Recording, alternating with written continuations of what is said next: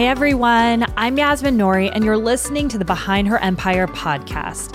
I'm on a mission to showcase successful self made women who share honest stories and lessons of what it really takes to create the life you want and build your own empire. If you've been listening to the show, you know, just like you, I've been on my own personal journey to build my empire.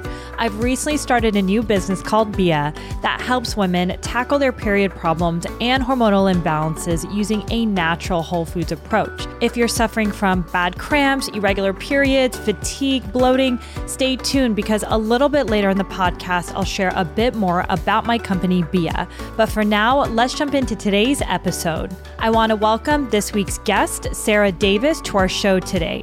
Sarah is the founder and president of Fashionphile, the leading resale platform for pre owned ultra luxury accessories. Back in 1999, Sarah realized that luxury handbags and accessories maintain their value on the secondary market better than just anything else in that category.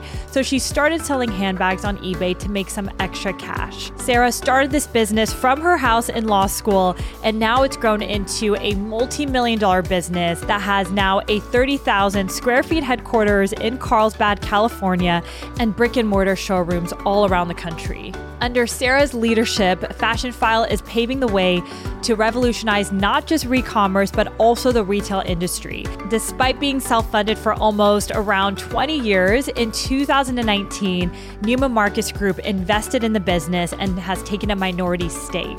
This strategic partnership was a big one and makes Neiman Marcus the first major luxury retailer to expand into the pre-owned market. In our episode together, Sarah and I talk about the importance of not overthinking when it comes to starting a business and why it's so important to just take that first step and small action. Sarah reminds us the importance of not only being persistent, but to make sure you're thinking long term when it comes to building a business. And we'll talk to her all about this today when it comes to Fashionphile. Sarah also opens up about how she decided to go all into her business despite being a recent law grad that just passed her bar and getting a ton of pushback from her family and husband and friends.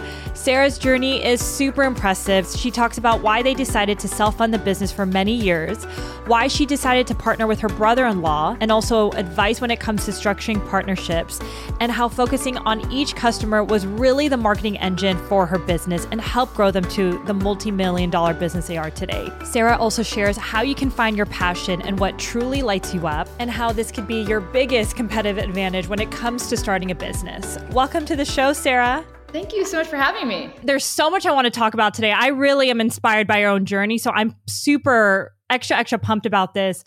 But I kind of want to start with a higher level question. And I meet with so many amazing women, so many of them who listen to this podcast. And this might sound very blunt, but I think sometimes, and I've been there before, we overthink starting a business or really going after our passions. And sometimes we overthink too much where we don't take any action. And I heard you in another interview say, if you want to have a business, just get started and try to learn what to do better day by day. And in 10 years or 15 years or maybe even 20 years, it's going to be amazing. So I love this so much. So can you just maybe share more about why you said that and what it means to you? I feel like I have a lot of friends or people I've talked to, people reach out to me and they'll say, I've got an idea, or, you know, I've been thinking about this thing. And there's so much angst about making it perfect before they launch something. And I feel like there's so many people that I'm like, we've been talking about this now for years. If you would have just got started back then, just iterating along the way, you'd actually have something at this point. And I think sometimes we glamorize a more thought out i've got a business plan i've got funding and it ready to go and I, you glamorize this well very well organized path and for a lot of us it's just not that it's a lot of iteration and, and a lot of building as you go and for me the long road and just slowly every day trying to improve on what i'm doing and that's why I love your story. And that resonates so much with me. And I definitely have been there. So I get it. But sometimes we have this idea. And I always tell people just go and make that first dollar. Like, don't think about yeah. that first million. Like, if you can make a dollar and then make 10 and then make a yeah. hundred, you know, it's like yeah. slow building blocks. But I love this. And so much of, you figuring out sometimes what your idea is, which will go into your story, is just putting it out there and iterating and just taking one step at a time. You know, you didn't have a specific business plan. So we'll get into all this, but I loved, loved your answer. And I actually also was fascinated. I'd love to start with the very early days with your upbringing. You were a child of six and you guys moved around quite a bit. So I'd love to hear more about your upbringing and how you think it really shaped maybe your identity and your personality.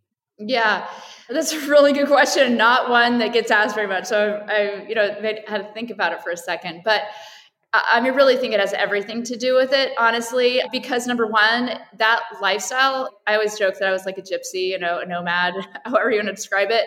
It's hard. It's hard to just start over again. It's hard to make friends at all, you know, when you're young. That's that whole thing is hard.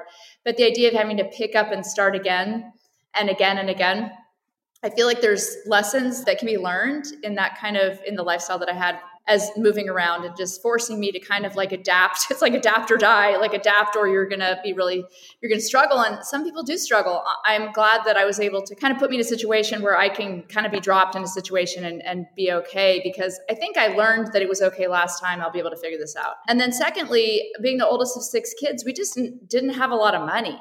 And honestly, as I think back, I get emotional and I think about what a gift that was because it just really has given me a hunger my whole life to just do something. So, meaning I always had to buy my own clothes, you know, like that wasn't, oh, we've got, you know, it's like, oh, it's time to go school clothes shopping. That was me. How am I coming up with the money? And what am I going to wear to school so I'm not embarrassed? I'm like those things that maybe you think, oh, yeah, you can remember those times in junior high where you have to wear the right jeans or you have to, have the right shoes. And I had to buy those things with my own money.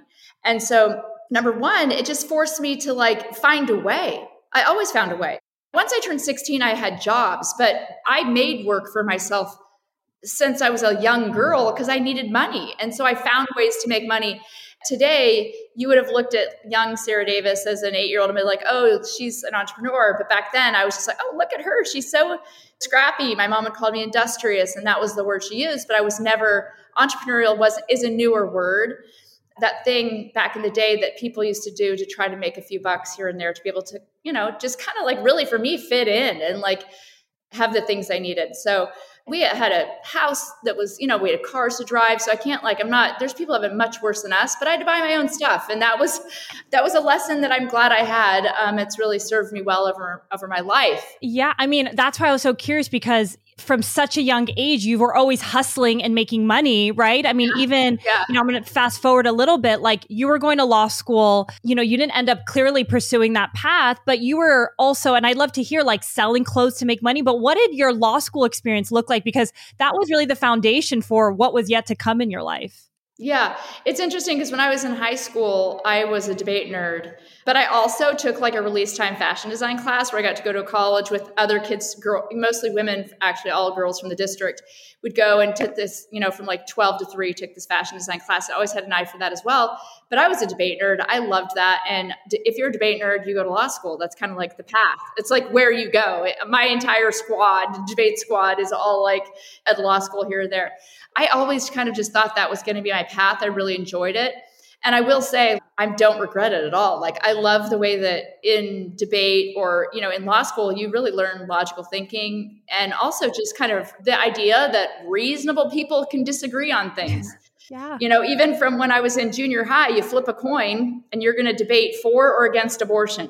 Whether or not, whatever I believe, I have to debate the other side. And debating the other side really helps you to think, oh, okay, a reasonable person might disagree with me on this. And I think that has served me well over the years and really just, you know, kind of in life. So adding to that, just the idea that I was always just trying to make a dollar. And for whatever reason, because I that was always in the back of my mind, it was I was always like looking for the opportunity. Like where can I how can I make some money in this? Because you always need money.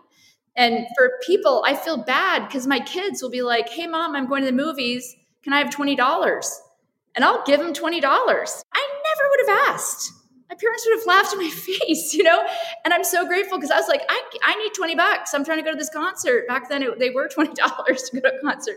But, you know, like, I need the money. And so I'd find the money. And so when I went to college, I bought a pair of hair clippers and I cut boys' hair in the dorms for $5 a head. And I never went to hair school, you know, and there was no YouTube videos at the time. I had yeah. brothers that I practiced on growing okay. up stuff. And so I was like, oh, I can do this. And then you meet the cute boys, you make a little money, you know all the gossip that's going around because they're all talking while you're doing their hair. And it was just like a fun way to like, oh, this is an opportunity. They're all going to get, I can just sit in the dorm and cut four heads in one spot. And then I got, and just kind of thinking like that.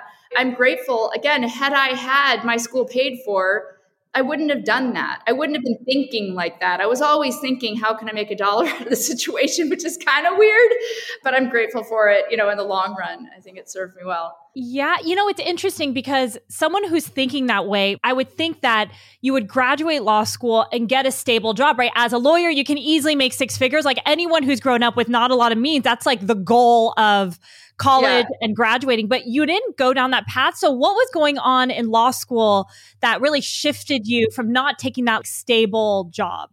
Yeah. Well, you know, and I, I, like I said, I actually really loved being in law school. I really enjoyed the whole process and the curriculum. I loved, I loved to read. The law is create, it comes from like all the weird cases. You know, it's all this, even like you're studying property law, which is so boring, contracts the actual like situations that are creating the case law are all these very odd situations and people that make it actually i found very interesting. So i was really enjoying it but again at the same time i was paying for my own school you know and so i was going into debt and had to pay for my living and all that. And so i learned about ebay in those years and this is in 1999 and and i was at first i wasn't even thinking about it my first the first thing i thought was this is what a cool place the first experience I ever had, I was waiting in line at a children's boutique in the mall, and the woman in front of me was buying like all of their clearance blankets. And the woman at the cash register, and this is so early, so eBay was not well known. The woman who is at the who's helping her at the cash register says, "Hey, you always buy all our clearance blankets. Like, what are you doing with these blankets?" And she's like, "I actually sell them on eBay." She's like, "Sometimes they're collectibles." And so I went home and looked at it. I was like, oh, that's so weird. These blankets, she's making like, she's buying for like $20, selling for 40. And I'm like, oh my gosh, she buys 10 blankets, that's $200. And, you know, if you're working an hourly job, I'm like, oh my gosh, that's so cool. But the thing I found that was so weird is that some of the blankets that were selling for more money were used. They were just like the collectible line of this particular. So I was like, that this is what is what am I looking at? Got in, looked at eBay, and I was like, oh my gosh, stuff is selling on eBay, and this is just like hello. And obviously, this is now something a lot of people do. But I just sold a bunch of stuff that I had sitting around the house that I was going to donate, and I made like two hundred dollars off of my junk. You know, not junk, just clothes I was going to sell. Nothing fancy, nothing luxury at all and I was uh, blown away, you know. And so I was really like, okay, there is something here. Along with that mindset of always having to make a dollar and paying for my own things, I was a very, and I still am. I'm like, i I'm a really, I can find a deal. I can sniff it out. I can always find a really good deal. And usually, a lot, oftentimes in pre-owned, like oftentimes it's in thrift stores, consignment stores is where I had in my earlier years. That's where I would shop almost exclusively. I mean, still today I buy used, but now I shop online as well as thrift stores. So, you know, it's like, oh my gosh, I'll often find like, oh my gosh, that's a gorgeous Prada skirt, but it's size zero and I'm not size zero and I can't buy it. And then after I learned about eBay, I was like, yeah, I'm going to buy that. I'm going to sell it for $75 on eBay or whatever. And so started in those early days kind of turning while I was in law school. I learned, you know, this is, I learned about this. I'm like, this is incredible. So I just start literally selling everything that's not nailed down in my house that was we didn't have a lot. I was I was in school, so we weren't we didn't have I didn't have very much stuff to sell. So then I started buying things to resell, and I started with clothing and accessories, shopping at consignment stores that are trying to look for high end things at consignment stores, and also Neiman Marcus Last Call, Saks Off Fifth, things like that. Like where's a screaming deal that I could flip on eBay? And those, and then I realized right off the bat that I was like, okay, clothes are just really hard. Luxury clothes are often altered and the sizing is different depending on the brand and some people there's a hole in the pocket i didn't see it's like Ugh. and i was like oh my gosh handbags just really keep their value and they're really challenged because at ebay at the time 95% of them were counterfeit. In the early in the 90s ebay was not what it is today. It was very wild wild west. There was no authentication there's no buyer protection things like that. And so yeah that's kind of how it started Hey everyone, it's Yasmin here. I wanted to tell you a quick story. Before I started this podcast, I was working extremely long and crazy hours in banking and then in tech.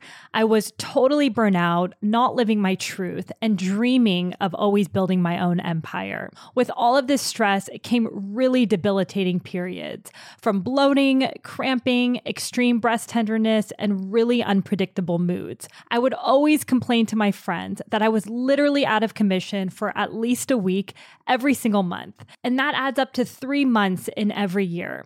Other than feeling frustrated that my really bad periods were keeping me from pursuing my actual goals, I knew that something wasn't right. Women are not inherently designed to suffer every single month. That's when I learned about hormonal imbalances. I started working with functional medicine doctors who told me that years of stress combined with taking birth control pills long term created a cascade of hormonal damage in my body. This is why I felt bloated, tired, crampy, and moody before and throughout my period. They recommended I try something called seed cycling, and let me tell you, it's changed my life. Seed cycling is the simple process of using food as medicine to naturally support your hormones. It uses four different types of seeds, yes, actual seeds, throughout your menstrual cycle to support the balance of hormones like progesterone and estrogen and give your body critical nutrients it needs to achieve your best health. Within weeks of starting this process, I noticed major shifts in my period and my overall health.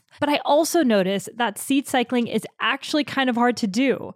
I wanted the best quality seeds, freshly ground in the right amount, but it was very time consuming. So I decided to create a simple and effective way for anyone to start seed cycling today using the highest quality organic seeds in the right amounts with the right support. It's called BIA, and I'm so excited to bring it to you. Now, anyone struggling with hormonal imbalances can easily incorporate seed cycling into their busy schedule with the BIA Seed Cycling Bundle. This process has been life changing for me. I no longer deal with cramps, bloating, breast tenderness, or any other PMS symptoms before my period. It's been a complete game changer, and it's allowed me to focus on things that matter most to me, like this podcast and building my own empire. And most importantly, I want this for you too. If you or anyone you know has been struggling with hormonal imbalances or bad periods, go to beawellness.com slash free. Once again, it's beawellness.com slash free to download our free guide to our top tips in tackling hormonal imbalances and to learn more about our seed cycling bundle. We included this link in the show notes along with a promo code for $10 off for all of our Behind Her Empire listeners. I know you're going to love seed cycling just as much as I do. Thanks for listening. And now let's get back to the show. Well, I'm just amazed that I haven't heard the story how you heard about eBay from going into that store and hearing that woman. Like it just shows how you've always been open minded and just looking for opportunities. Like it's in your subconscious, even when you don't expect it. That is incredible. And your curiosity too. I think of even going back home and being like, what is she talking about? So I just think that's super fascinating. And when you're in law school, you clearly were selling different things. You realize that these luxury bags might have been a better opportunity. Were you making a significant amount of money that when you graduated, you're like, I want to pursue this because I see an opportunity? Or what were you thinking at that time? In the very beginning, as I first started selling, I was just like, this is too easy. This stuff is itself. It's just like I'm actually making money. I wasn't thinking this is my new career. I was thinking, oh yeah, I'm going to be a lawyer. I'm like going to pass the bar, and I'm going to I'm going to get a great legal job. And then, by the way, this little thing I have, we would always joke and call eBay like the rich our rich aunt that we never had. It's like, oh yeah, I want to buy this, and some people have a rich aunt to hook you up. I would sell a few things, and I can buy the thing that I want or whatever.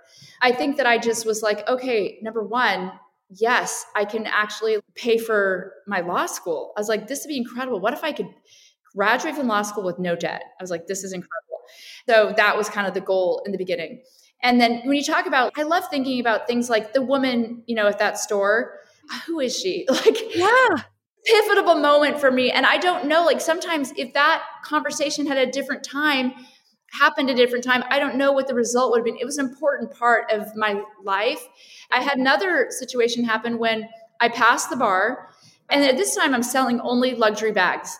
And I'm making pretty good money. But at this point, I'd been, I just graduated from law school and then I took the bar and I passed the bar. And so it's like, okay, this is go time.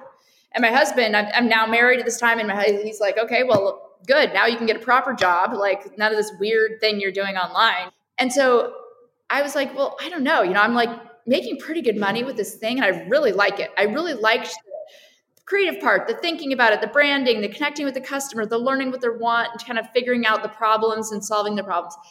And so I was like, I don't even know what I'm. I still had like some time left, but well, you know, before I was going to start to had already written out letters and started passing out letters, you know, but had a couple interviews and nothing still. So it's still going on with my business. I was like, you know what? I'm making enough money. I think I might be in trouble, like from a tax standpoint. I probably need to talk to a professional. Yeah. And maybe them structuring this thing that I'm doing wrong where I need to talk to somebody, a professional. I didn't have anybody to go to. Like I said, I didn't go to business school. My husband didn't go to business school we didn't come from that world. And so i literally just said to i said to my husband like who's the richest person we know? And it was it happened to be a guy who owned a cancer clinic. And you know not even like totally different world. And i said so i rang this guy up. I'm like who does your money? You seem to have a lot of money. I have this must have been an awkward conversation who does your money? Like, who's your bookkeeper? I've got these questions about the way that I'm kind of the structure of my business and what I'm doing and taxes and all that. And is, do you have somebody I can talk to? And he's like, you know what? I do. I've got this account and he's super like entrepreneurial and you'd probably enjoy talking to him.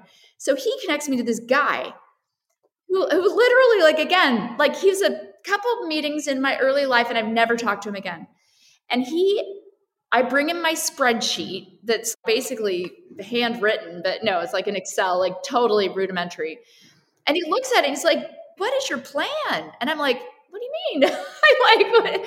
he's like, What's your, you know, what do you, where do you see yourself in five years? And I'm like, I don't know, probably this legal thing, keep this thing going, but, you know, I'm really enjoying this. He's like, I think you've got something here. You know, so he said, You know, you should, he's like, I've got this book I want you to read it's called The E Myth.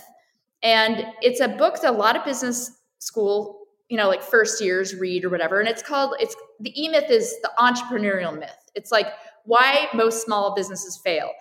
And in the book, it talks about how if you're an entrepreneur, a lot of times you spend so much time in the business packing and shipping and photographing and maybe for you it'd be like editing your podcast and working on the sound and putting out the marketing that you don't have enough you don't spend enough time on the business which is doing the marketing and networking and like building out new you know lines of business and like kind of growing it.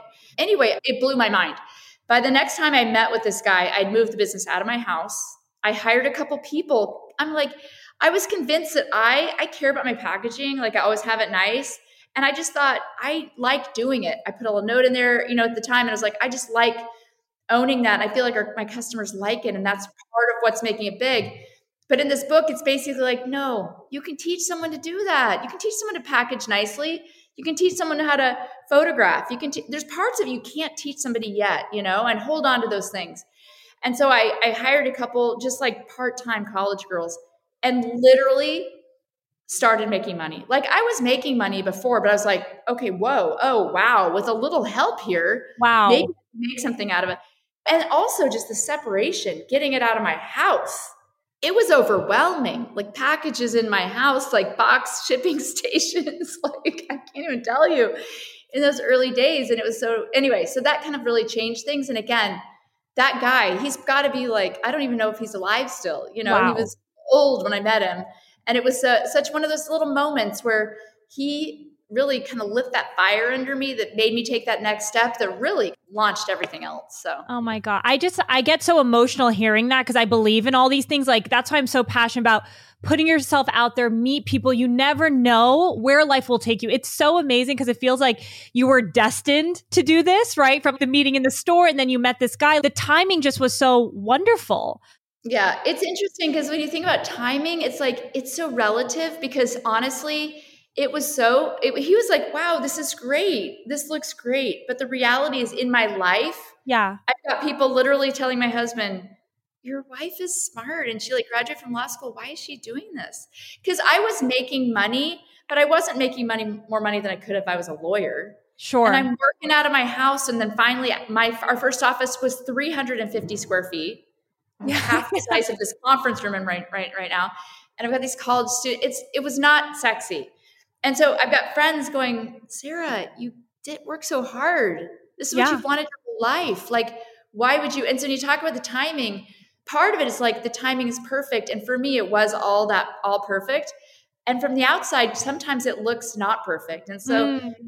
and there's a lot of voices saying, why are you wasting your time with that? And by the way, again, if you come into our world now, if you come to here, I'm, you know, I'm in my office in, in New York City and our, we have a, are normally in our office in Southern California.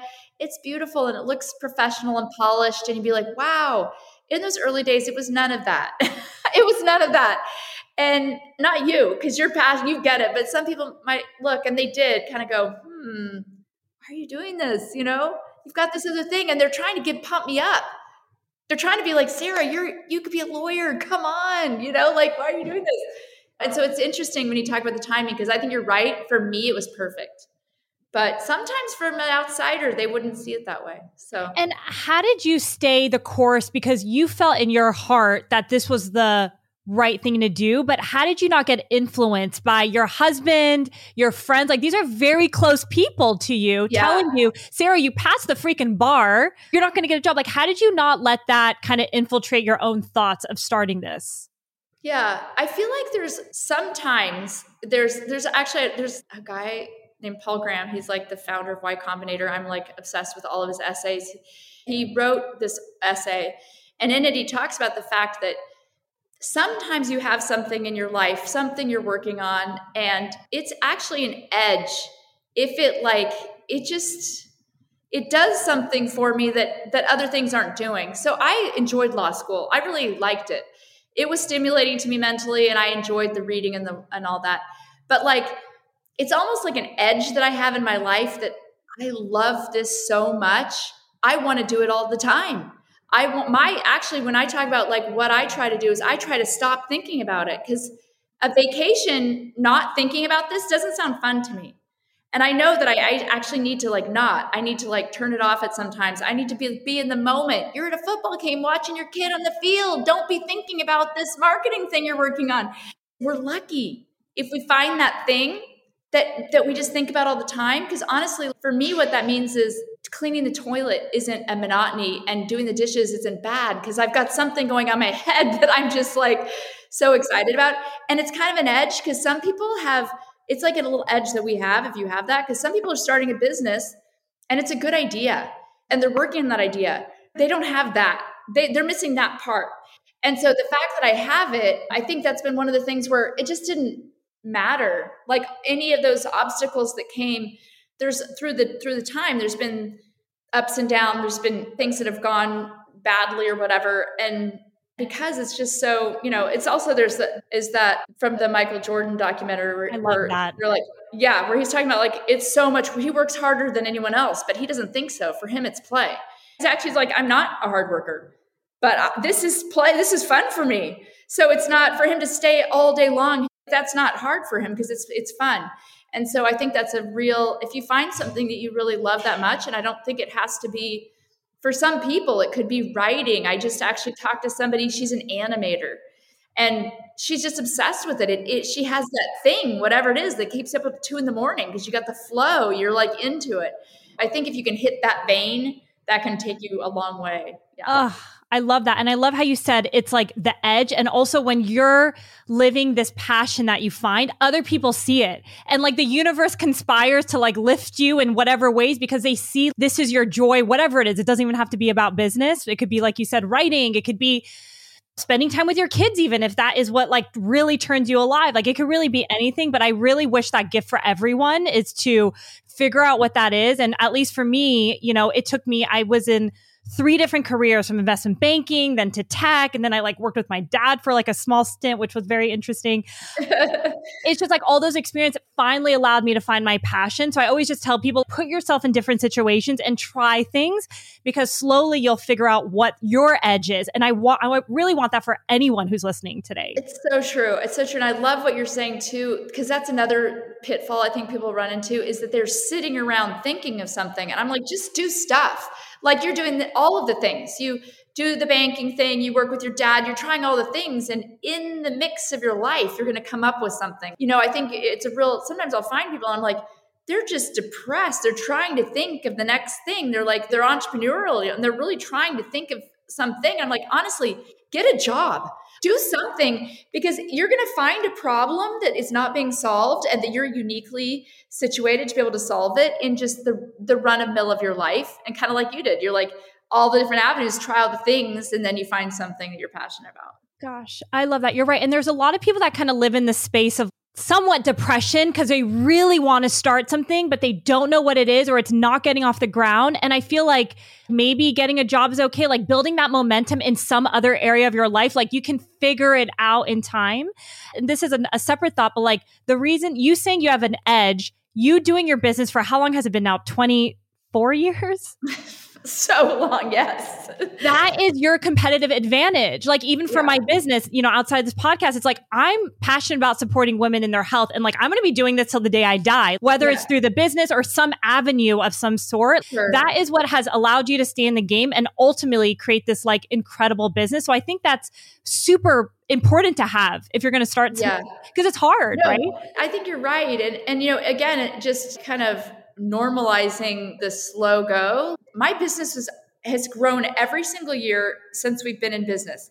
And meaning some years it grows very slowly. 2010, Entrepreneur magazine called Fashion File one of the smartest, most innovative, hands down companies on their radar. And then I joke that we like went under the radar for like 10 years because we were still growing, but so many companies around us came into being in that next few years and then raised, raised a ton of awareness, a ton of money that brought up awareness. And honestly, I'm so grateful for it because it raised a, our awareness as well. As there's awareness into resale in general, that definitely benefited us. And so I'm grateful for it. But we kind of went under the radar, even though we were growing. We just didn't have the awareness of all of the, a lot of the larger players at the time. It's just one of those things that we're just steadily, steady Eddie growing. And actually, it's a foundational way to go. I think it's problematic sometimes. Some businesses pop so fast, they grow so, and they actually just can't keep up, or it's not organic. It's like buyers are being bought through means that are not are not natural that is not you know fueling that type of natural growth and so just normalizing the idea that what did Fashionphile look like seven years in 10 years in it was a nice little business 10 years in we had a little office in Beverly Hills, we another little office in San Francisco. We probably had 20 employees. It was enjoyable. It was totally different than what we're doing now, but it was enjoyable. But I don't know that at the time that some people might have looked at us and thought, hmm, you could have been a corporate lawyer, you could have been doing these things. And this is interesting. You're running like a little resale shop, you know, even though we had this thing in mind and just took the slower route. yeah. And I have a ton of questions that I want to ask about this. And the first one that comes to mind. So you said you, I know you opened up your first office in Beverly Hills. So were you guys always selling online versus a physical location? Or what did it look like in those early days? Started selling on eBay. And we're, we literally were on eBay 100% till 20, 2007. So we opened up in Beverly Hills in 2007. And kind of what happened is right when we opened up, we opened our website fashionphile.com. Fashionphile was our user, my user ID on eBay at the time. Oh, I love it. Yeah. So we opened up a store and kind of what we did was we said, you know what? People are coming to, we, we're like, hey, we're here. We're in the area and a lot of people have bags to sell and buy in the area. And so we had a tiny little spot, but we're like, hey, if you see something online on our website at the time, you know, that you like, you can stop by or if you want us to sell something, you can do the quote. 85% still of what we sell um, comes from people who, like you, who are at home and you take some pictures, we give you a quote, you're like, yeah, that sounds good. And then use our free shipping label, ship it in. And people have always done that. There's always been a small segment of people who kind of were nearby and they're like, hey, yeah, I'm nearby too. Can I just drop it off? And we're like, sure. So we realized that was happening enough where we're like, okay, let's clean this up a little bit so it was in my house in the beginning, and then I partnered up with my brother-in-law in 20, 2006. And so it's part partly in my sis and my sister worked with the business as well. So it's partly in their house. And so we're like, okay, we can't invite people into the house. They were literally like, Can I see in that tub? Can you pull that out? You know, I'm like, you know, it's just awkward. It's like, okay, let's just, we realize that people want in the area, want that interaction. So we opened up a shop, you know, 2007, Rodeo in Wilshire, second store. We were there till 2019. Oh, nobody wow. knew. Like nobody knew. You had to know to know, but we're there. People, we've got lots of customers who who did know, but we didn't move out of that space until we moved into Neiman Marcus, which is a little plot twist of what's going forward. But yeah, yeah. so yeah, we were in that same space starting in, you know, it was actually early 2008 that we opened up in that space. Went from our, the house in Beverly Hills, the guest house that my brother and sister in law were living in to that space. You know, and then we just said, "Hey, do you want to, you know, if you want to come in, we put all of our inventory that was in our inventory cages just on display." And we said, "Oh, well, it's online, but and so we sold, and still to this day, we sell about 97% of our inventory sells online, yeah. even today. And then about three, 4% sells out of these physical locations. So from that tiny thing in Beverly Hills, we opened another one in San Francisco, and the same thing. All the inventory was on display, and we would sell some things local, but 96, 7% were selling online. And it's the same thing today. So if you come in, this is our this is 60,000 square feet in Chelsea in New York City. We've got in Carlsbad, we've got another 30,000 square foot warehouse in Carlsbad. And if you come to Carlsbad, if you're looking for a luxury backpack, we might have 900 on the website. We might have 450 in Carlsbad. No way. I need to come visit.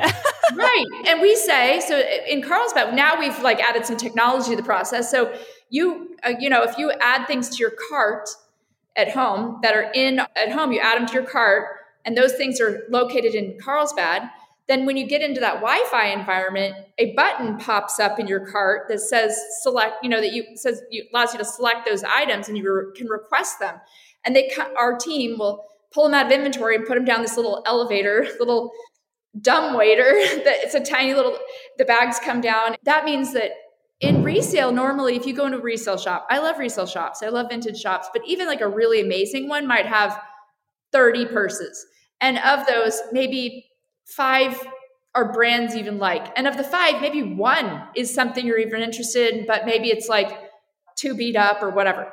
Here, it's literally if you're looking for a backpack, we might have 450 there. You said, I, I want Chanel. Okay, now we have 80. You're like, I want black quilted Chanel. Okay, now we have 11. You're like, I want a mini. Okay, now we have three. Pull all three of them and take a look. We've got a range of prices. And so it's like, it's giving you optionality in resale that you never had. So we still sell a ton out of our showrooms because people come in to shop and 78% of the time if they come in with a buying appointment they buy something because we have wow. something in your price range mm-hmm. and we have so much to choose from that you're going to find something you like so yeah. it's interesting I know I love it. And it's funny. Shout out to my sister. She actually is one that told me about Fashionphile. She probably is like one of your top users. but oh I'll have gosh. to tell her to go in one of their, we'll go to one of your showrooms and check it out. But she loves you guys. For sure, you should. Yeah. And, you know, so I'm curious. You had mentioned that, you know, you're working with, you partnered up with your brother in law. And I believe you said your sister was also working with you. So this was still pretty early. I think, was it 2006 you got, you partnered with him? Yeah. So, yeah, I mean, yeah. family affair. My brother, uh, my brother joined a year later. He was the CTO. I mean, like literally, it was like family. I didn't know how to hire anyone at that point. So yeah, yeah. So how did you think about partnering with your brother-in-law at the time? So it's super interesting because when I was in law school, again, this comes to the mind of the person who's always trying to make a dollar. He is very entrepreneurial as well. He was actually starting, he was starting UCLA Business School. He's more the traditional wants to see the P&L sheet, wants to, you know, wants to talk about all the revenue numbers, EBITDA, all the details. And I'm more the, you know, I'm more the harebrained entrepreneur, just like, to start something. When I was in law school, I was like, again, trying to find deals on books because law books are actually super expensive, the, the case books you have to use. And so I'm like trying to find used law books, and there's not like a real great spot for them. So, of course, I like managed to convince my brother-in-law for whatever reason. I think he and my sister were just dating at the time. We started a website called lawswap.com. No way. I'm, I'm sure you've heard of it. No, I'm kidding. And it was an utter it was it ended up it was a failure for lots of reasons. The main reason was we actually registered the URL and had it for a few years. But then they were, I hadn't paid my, you have to pay to keep your, your, your domain renewal. Yeah. Your domain renewal. And they were sending my, my reminders to my AOL address that had changed. And by the time I realized, we just log onto the website and it's gone. Somebody else has it. Oh no. You can get a lawyer and we had, I probably could have gotten it back had I had I had a dollar to my name, but I didn't. That's how we lost that lawswap.com. Probably for the best because what I realized is that the market is very, very, very small. They talk about TAM, your total addressable market. That market is very small, and the price point is low, so we weren't making very much per book. And anyway, so I recognized the difference when I started selling what I'm selling now. I was like, this is special. Whoa, this is feels very different from this other thing. But the most important thing I learned in that lesson was that I really like working with Ben. I feel like you have to have a partner if anytime you're partnering anything, it's the same with my husband. Like I, you know, I've been married now for like 25 years or whatever. And if you find a partner where we're so different, so we cover a lot of territory. I have all this over here. He has all this over here. And when you talk about like a Venn diagram, the part that we cross over, all the important stuff are, we agree on. But everything else, we're like so different. You would be like, whoa, you know, but we cover a lot of territory that way. And so, like, my weaknesses are his strengths and vice versa. And I found a partner in my business that's the same. Ben and I are such opposites. So, the things I'm bringing to the table, Ben is so happy that I'm bringing them because he doesn't have them. And the things he's bringing to the table, I'm relieved that he's got them because it's not me. And actually, even sometimes the things that are my weaknesses that could really be the downfall of the business, I'm just gas, gas, gas. I want, let's go, you know. And sometimes you need to pull back. sometimes you need to you know, be thoughtful and look to the, you know, and and so he's a really good balance. He balances out, and then it's actually just really nice because I have one sister who's his wife, who's my best friend, and then he is super tight with my husband. So we just have. It's actually just really fun too. It happens to work out. It doesn't work out for everyone, but it, for us, it happens to work. And I just do find that if you have if you're looking for a partner that, that that's kind of what i you know they always say you can hire for your you should hire for your weaknesses and we totally do that still to this day. Anything you're not good at you hire for those things. Those are the first things you want to hire out for. But the truth is is that if you're looking for a partner is just you want somebody who's engaged and just like for me at least in growing the business i wanted to have someone who was like equally invested and had yeah. the same passion enthusiasm who's going to grow it with me with those weaknesses. And you can hire for those things, but honestly, that's expensive at the early stage. I wouldn't yeah. have been able to do it. And and honestly, it, this is just I wouldn't have been able to. I credit the growth of business is equally his as it is mine. He really brought those essential elements to help me to really kind of professionalize it and to grow it. And then I brought all of the kind of vision and other parts of it that are the brand and all those things together that created like this perfect mix. So it's worked. I love that. I think that's important. And, you know, I get this question a lot about how I work with my sister in law in my business. So we're also partners. But I get this question a lot in terms of how do you think about the equity split? And you mentioned something like early stages, you couldn't afford someone like him, right? So sometimes you yeah. think about equity. Of course, it's great that you trusted him. You guys had different skill sets, which is always huge when you're partnering with someone. So how did you guys think about it? Are you equal partners? Or I'd love to just yeah. hear that. And I'll tell you, a lot of people like don't want to get into those details, yeah. but I don't care. I'm fine. I'm fine with it. I started at that in tw- I in 2006. I was like, you know what? I think this could be huge, and I just don't think. And again, and a lot of it is was imposter syndrome, but sometimes imposter syndrome is actually just true. it's not true anymore. I now don't have that. I don't. I I can sit at the table, and I love. I'm so grateful for the chance I've had to like go through the fundraising process. And because the entire time i'm googling i'm learning i'm like what the heck are you talking about? Write that down. What does that mean? I don't even know. And i'm not and pretend like i do and then i'm gonna figure it out. And now i know. Now i speak the language and i'm so happy and grateful for that. But sometimes imposter syndrome is actually i am an imposter. I really don't know. I'm in over my head. And so at the time i was like you know what? I actually think there is something here that could be huge. And i think that on my own, I'm unlikely to get there. I'd worked with Ben before and I'm like, it's those things that I really think I'm missing. Number one. And number two, he was starting UCLA Business School. And I was like, the other thing that's going to be really helpful in a situation like this is the connections you get in business school and especially a top tier school like that.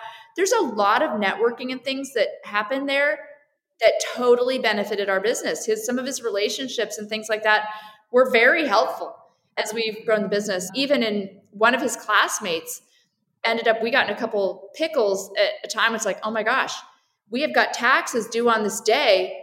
We're going to be able to pay it off, but we got to pay this chunk." And someone from his business school ended up being really successful wrote us a check that was we needed in two days or wired the money whatever it was we paid him back within a few months and he charged us some interest. It was like so helpful. And this is when we were bootstrapped and hadn't raised any money. And then he was always like, okay, he did a few favors like that They were so nice. And then finally, when we started raising money, he's like, let me know, you know, and he's now an investor of ours. And so that was just, that was a connection we would have never had. And it saved us a couple times. So even yeah. before we were taking money. Yeah. And how did you guys think, just going back to like you and Ben splitting the equity early, early on? So I went to him, I said, I think we can get here. I need you to do this fully with me. And really, it's so much bigger than we, what we're doing right now. And this is where it's controversial because I said, let's go 50 50. And I did that. I was, it was 2000. I really felt like for me to say to Ben, let's do a 50 50 because I believe that me giving 50% up, you are going to be equally engaged. And this, this thing is now going to be what it is today. And I have a concern that I don't even think is a fault. I don't, I don't even think it's just me being insecure. I think it's probably reality that on my own, I'm less likely to get there. And I don't potentially could I have done something that's a little bit different? Could I've given could I've given him less? Maybe. But for the situation I was in where he's starting, he had given up a really great career to he started working, had a really great job when he went into business school. He just had opportunities and I was like, this you're the right guy for this and it's I've never I've never regretted it once. I'm in a very unique situation because I've talked to a lot of people that are like, oh my gosh, I'm you know I've got I'm trying to decide about my partner, and it so depends on the partner. Yeah. And there's a lot of people that I'm like, why would you give them five percent? They're like, who? What is this person? Like you can hire that. You don't need that. My situation is very unique. I'm looking for literally. It's almost like a marriage for this thing that we had going. I was like, I this is what I need, and so yeah, that's how we did it.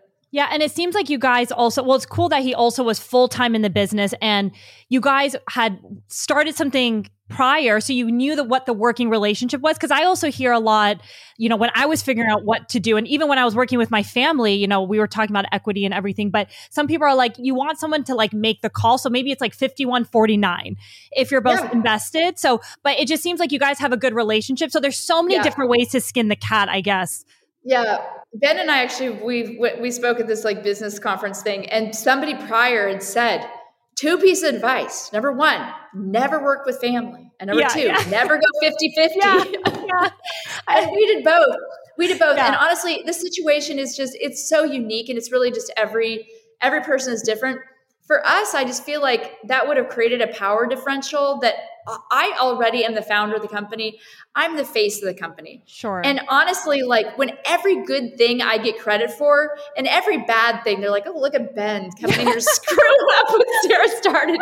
You know, like, and the reality is he's been so vital in the, you know, in the development of the company. I'm like, I don't want it to be that because I know that I'm going to get a lot of the credit that probably doesn't, I don't even deserve, meaning I do deserve I deserve 50 50 uh, for sure. But I'm saying is that I sometimes feel that I, I get an outweighted mm-hmm. credit, which yeah. I'm happy to take. but it's only fair considering the contribution. We're in a unique situation. And, and there's times when I think that's the right thing to do, especially at the very early stage when you can't pay anybody. Basically, when your pay is your full time job, is funding your full time job and credit cards, or what's funding your other job you have less room there. But yeah. Exactly. There's so many. I feel like we can do a whole nother podcast just about this, but I just was curious how you guys thought about yeah. it. I guess, you know, another question that I had, which I think is important to highlight, you guys were self funded for, gosh, 20 years. 20, 20. years, right? Yeah. So tell me more. Yeah. How do you guys think about bootstrapping the business and when and why did you guys think about bringing on an investor? Yeah, so th- that's a great question, and I think that there's such hype around around fundraising. And the other thing that's interesting is we were growing, and we didn't raise money for 20 years. And just not meaning to, to like, I'm not trying to like brag or like pat ourselves in the back, but by the time we raised money, we were, you know, we'd done like 90 million dollars that year. So we weren't like a tiny company, No one knew who we were. But people knew about a lot of our competitors who actually at the time were way smaller than ours. And some of them that are still smaller than us, but because they'd raised a lot of money, there's a lot of awareness about them and chatter in the business world amongst analysts and investors and that which can seep out into other areas. And so it almost seemed like we're smaller than we were.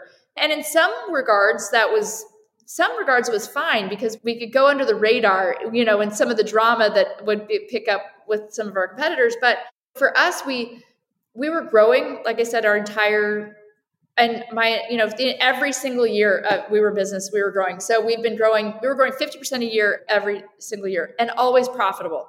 When you're bootstrapped you know there's not like a hairdresser in town or a restaurant that's like well we've been in business for a year and we've never been profitable. Like what? You would close down you know?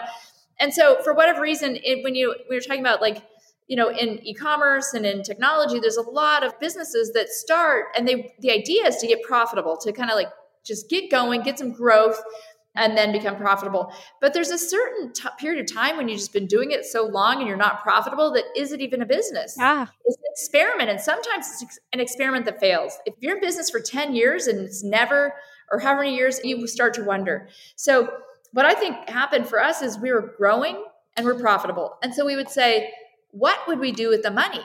We were invited to Tech Coast Angels is an investor in the LA area and they wanted to invest in our business and and gave us an offer in 2007 and ben and i are like what would we do the money? You know we would give up a chunk of the business and we're profitable and growing. And what would we do with it? We'd spend it on marketing? Is that going to come back to us? We'd send on products? Like oh we can't even sell more than we're already doing right now. And so we just kind of said no and we would talk to everyone.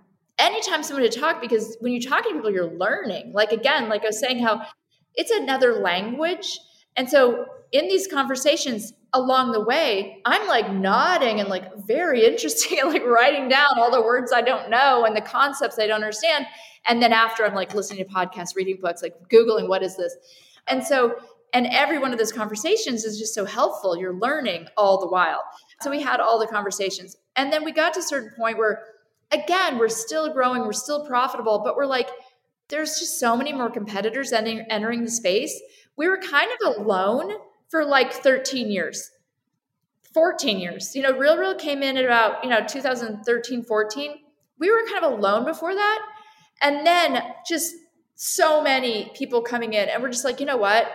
If we don't grow faster and really try to gain some awareness we potentially could lose what we've built just because we're trying to keep the equity and not just grow it at, at a slower pace and so we were worried about the idea that we're giving up a lot of market share that should have been ours. And like I said, from 2013, 14, when they started raising money up till 2019, when we did, we actually are grateful for all of the awareness building. When you Googled vintage Louis Vuitton monograms Speedy 25 or Chanel Grand Shopping Tote, Fashionphile will come up. You know, like that does definitely doesn't hurt us. As more people are like, oh, I can buy a authentic vintage this, they Google it, they'll find us that's all been very helpful. And just the awareness of the category has been good. But we just finally said, you know what? Let's go for it. Like, let's just do it. We were afraid that if we don't, that potentially it just becomes too much. And so we realized that there's three things that we're really kind of lacking. One is awareness. People didn't, and still, we're still kind of struggling in that area because we sell at just the top of the market. And so when you try to market to the world, it doesn't translate to dollars. We really need to try to market to a tiny niche, and so we don't want to. We don't need. We can't buy general awareness because it will then we won't be profitable. So we needed awareness, the right kind of awareness. We needed a team that was had experience that really could help us deal with some of the big problems. Just handling the idea that we're, you know, when you're talking about growing the amount of money, a CFO who's been there, done that, and understands there's power with money there's power in leveraging it right and to getting the right kinds of loans and the organization, all that. There's real power you can get behind that. We don't know what we're doing with that. This is the most money we've ever dealt with every day, you know? We're building technology with our team. We're like, we, we need to build more to be able to scale our business. It really requires technology to be developed that is expensive, that we just can't afford to grow faster unless we raise money. So we did that. And then we went out with and and kind of went out like a you know a traditional fundraising round looking for private equity partner or and ended up with Neiman Marcus as our first investor, which was seriously, can you imagine? It was like a Cinderella moment. Amazing. Yeah. Yeah. You've raised from a few different people. Okay, got it. So Neiman Marcus is one of the Yeah. So Neiman Marcus was our first investor and you know, just a strategic partner. There uh, it was just a really great minority investment from Marcus. And really the point of it was just to say, let's get some strategic things in place between us and take some money so they own part of the business. So they're really motivated to kind of keep it going, which was great. But they had like a chunk that they were looking to invest and we wanted to raise more. So we went out and within like a year, we were looking for a particular dollar amount. They were, we settled on a smaller amount. And so ended up raising the rest from someone else later. Well, that's amazing. What a princess moment, like to have Neiman Marcus come in. That's incredible. So, you know, the last question I want to end with, I feel, I honestly feel like I could talk to you for hours, but despite all this incredible success you've had with the business for over 20 years, which is so amazing, you also have had four kids along the way, right? And I think they're all like teenagers now. Hold old, how old are they now? Oh, they're old. No, because when I because I've been in business so long. So I started when I started selling, I had a four month old. So she's they've all grown up in the business. So now my youngest is 17. She's in high school. Now I've got three in college. So I they've all worked for the business and they're all like, yeah. I love that. As someone who I don't have any kids yet, but I really look to women like you who are having kids, are running their own businesses. Yeah. Such a cliche question, but I still feel like it's helpful. Like, what advice do you have for women who are looking to kind of balance? I don't like the word balance, but kind of live in those both worlds of running a business and still having kids.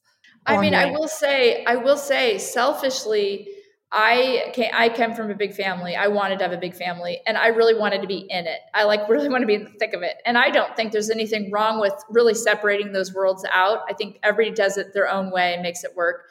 But that's like a luxury you have when you do your own business. You can do whatever you want. You can really have a lot of flexibility that you don't get other ways. And that was one of those things is I'm like, going out and pitching all these law offices at the time there was no such thing as like flex time or like shared schedules. It was really just 40 hour weeks that are really like 60 hour weeks as you prove yourself in those early years. And i was just really excited about both parts of, the, of my life and i wanted didn't really want that. And I, this other part was allowing me to actually experience a lot more flexibility on that side if you own your own business and you want to volunteer at the school during the day once a week, you can do that if you want, you know. And even quite frankly, when my kids were younger, I even had more flexibility. Now it's a lot more, you know, as you start getting going, there's a lot more room there.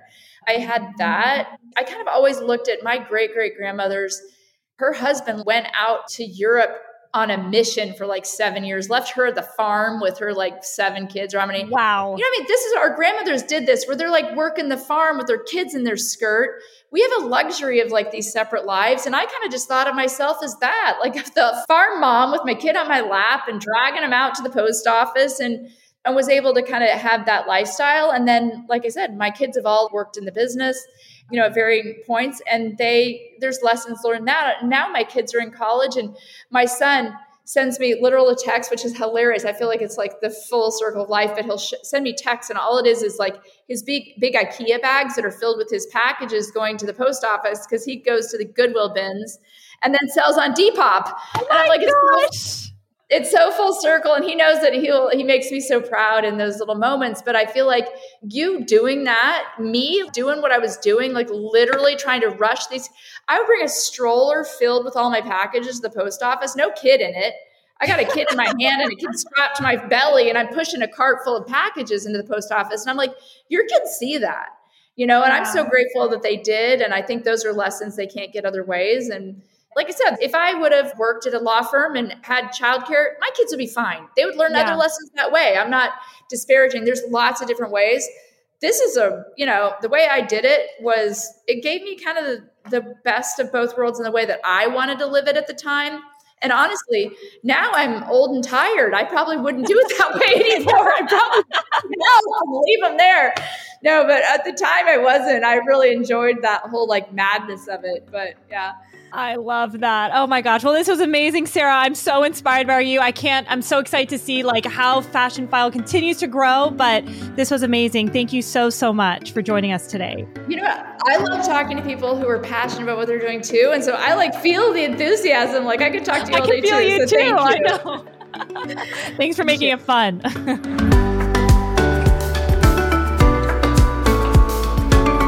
Thank you so much for listening to this episode of Behind Her Empire. If you enjoyed this conversation, it would mean the world to me if you would consider leaving a review or even sharing this episode with someone who might be inspired to create their own empire. To stay updated on new episodes or join our private community, visit behindherempire.com to sign up. We send inspiring and short emails every week to your inbox. I'll see you next week. And until then, remember, you're always in charge of your own destiny, and it's never too late to start your own empire.